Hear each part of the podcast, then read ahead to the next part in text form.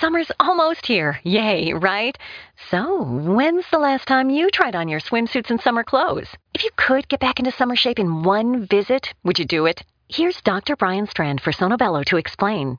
It really is quite remarkable. Sonobello doctors use a technology called microlaser fat removal, and the results are amazing. We customize your procedure to accomplish your goals. Just share with us the problem areas where you'd like the fat in inches removed, and in one visit, they're gone permanently. I can't tell you how often I hear clients say how many years they've been trying to diet and exercise those inches away, and we did it in one comfortable visit. It's time to get your summer on. Visit any of our Sonobello locations across the U.S., and right now you can save $250. Visit sonobello.com slash save. sonobello.com slash save. That's sonobello.com slash save. Great news! For a limited time, you can get one month free of Spectrum Mobile service. That's right, one month free with any new line. This exclusive offer is only available at select Spectrum stores, so stop by today. Our team of mobile experts are ready to help you switch and save hundreds on your mobile bill. Don't miss out on this incredible offer. Come see us at Market at Hilliard, Taylor Square, and Waterloo Crossing. Spectrum Internet and autopay required. Restrictions apply. Visit store for details.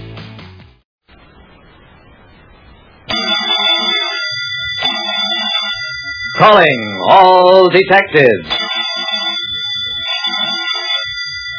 I've met a lot of frightened men, but I once had a client who was so terrified that he even had me searched. That is the situation on this page from my casebook. The casebook of Jerry Browning, private detective.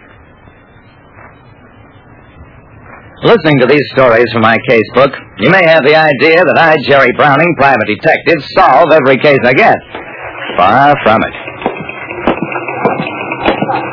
Among my clients at one time or another, I've numbered some men who were pretty hard to get at. But when Hollis Redding phoned me to come and see him, and the secretary let me into an anteroom, I had the new experience of being frisked. I'm sorry, Mr. Browning, but Mr. Redding insists that every person be searched for concealed weapons before being admitted. Uh, you can go in now.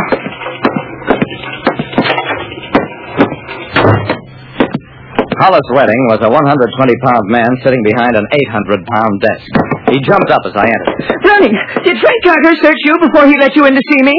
If you mean your secretary, yeah, he did. Then why didn't he press the alarm button when he found your gun? He didn't find my gun.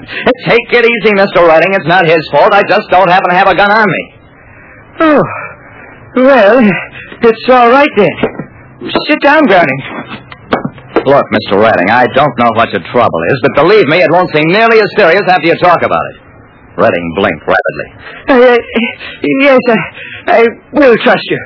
Mr. Browning, somebody wants to kill me. I don't know who it is or why he wants to do it. Oh, I suspect everybody, even Carter. Mr. Browning, please save my life. A wealthy man was so afraid of being killed that he ordered every visitor searched before admitting him to his office. Redding took a sheaf of letters from his desk drawer. Here are the death threat letters I received, Mr. Browning. I pulled the letters over to me. I'll read them a bit later. What else has happened? At least twice somebody has fired at me. Once while I was going from my car to my house. Another time while I was walking in the grounds. There have been near accidents, heavy objects falling close to me here at the plant, almost being run over in the street. As many as a dozen different kinds of attempts on my life. Have you reported this to the police? Redding grimaced. Yes, I did. They made an investigation, found nothing. I nodded, glanced through some of the threatening letters. Mr. Redding, these letters don't look like the work of the same person. That's what the police said. Browning, I don't care who wrote the letters. Maybe it's a plot. Find out who wants to kill me, and I'll pay you a, a hundred dollars. Mr. Redding, my minimum fee is $40 a day plus expenses. I'll do my best, but my fee is not contingent upon results. Redding winced, finally agreed to hire me for a week, and at my insistence gave me a $200 retainer fee. Back at my office, I examined the death threat letters carefully. They made no sense whatever. There were over 30 of them on all kinds of stationery bearing post office marks scattered over a wide area. Some letters typed, others in clumsily disguised handwriting, both masculine and feminine. A few letters even had mysterious designs crudely drawn on the paper. Late that afternoon, I telephoned Redding. I want a job in your plant, Mr. Redding. No, I don't want you to recommend me. Just tell me some department where you know they're short-handed and it doesn't require any special skill. The shipping room? Okay. You'll hear from me. Redding's company manufactured and shipped novelties to all parts of the country. I got a job there as an assistant shipping clerk, and it wasn't long before I heard, Hey, Joe, has Flint been getting any more letters lately? I don't know, but if he didn't, he should. okay, maybe it can be arranged. I could have grabbed the two clerks then and there, but the thing seemed so easy, practically falling into the solution of a case, that I decided to wait a bit.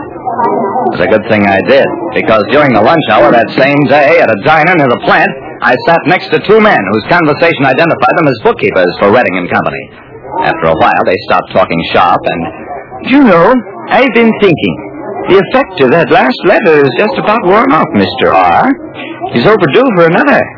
That still wasn't all. Late that afternoon, I heard a truck driver telling one of the girls from the invoice department, Listen, Toots, if you've got a real sizzler to send Redding, give it to me. I'll mail it from down the line.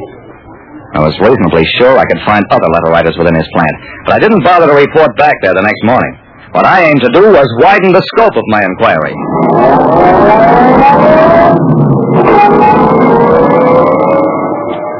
Yep, been gardener for Redding nigh into four years. Longest anybody ever held a job. Meanest cuss who ever lived, that man. Well, sure I get a rifle. Shoot it at gophers and any other pests I happen to see around.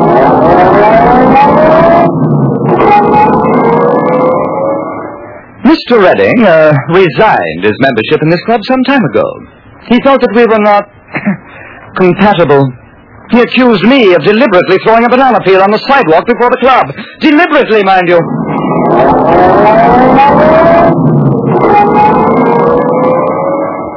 By now, I had a pretty good idea of what was going on. But the payoff came when I checked the handwriting on one letter against samples of the handwriting of Redding's own secretary, the man who'd searched me for a gun. Yeah, the handwriting matched. I walked into Redding's office, put some money on his desk. I've worked three days, Mr. Redding. $120. I can't solve the case, which means you have an $80 refund coming. That is. You mean there's no help for me? I must die? I don't think you'll die. Those letters are harmless. As for the accidents, you imagine part of them, the rest are practical jokes. Except that those jokes can backfire. Mr. Redding, everybody hates you. Your employees, your associates, even those who used to be your friends. My guess is that somebody wrote you the first letter as a joke. You made so much fuss about it that others took up the idea, elaborated on it, added near accidents to frighten you further. What happens beyond this point is up to you. If you humanize your behavior and stop acting frightened, the letters and the rest of it will cease. Otherwise, one of these days, somebody will carry the joke too far, and you'll be just as dead as though he'd meant to kill you. It's entirely up to you.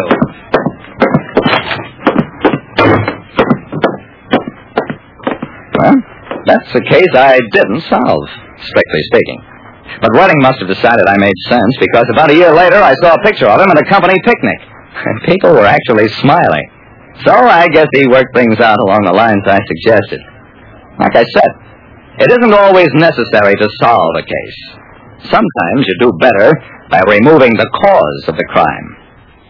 To make a rich, smooth cold brew, Tim Horton steeps 100% Arabica beans for 16 hours. What could be richer than that? Well, uh. How about blending in swirls of sweet Irish cream? Rich enough? Ooh, I guess. Not quite, because Tim Hortons tops that cold brew with the cloud of sweet cold foam. Now, what could be richer than that? Nothing? Exactly.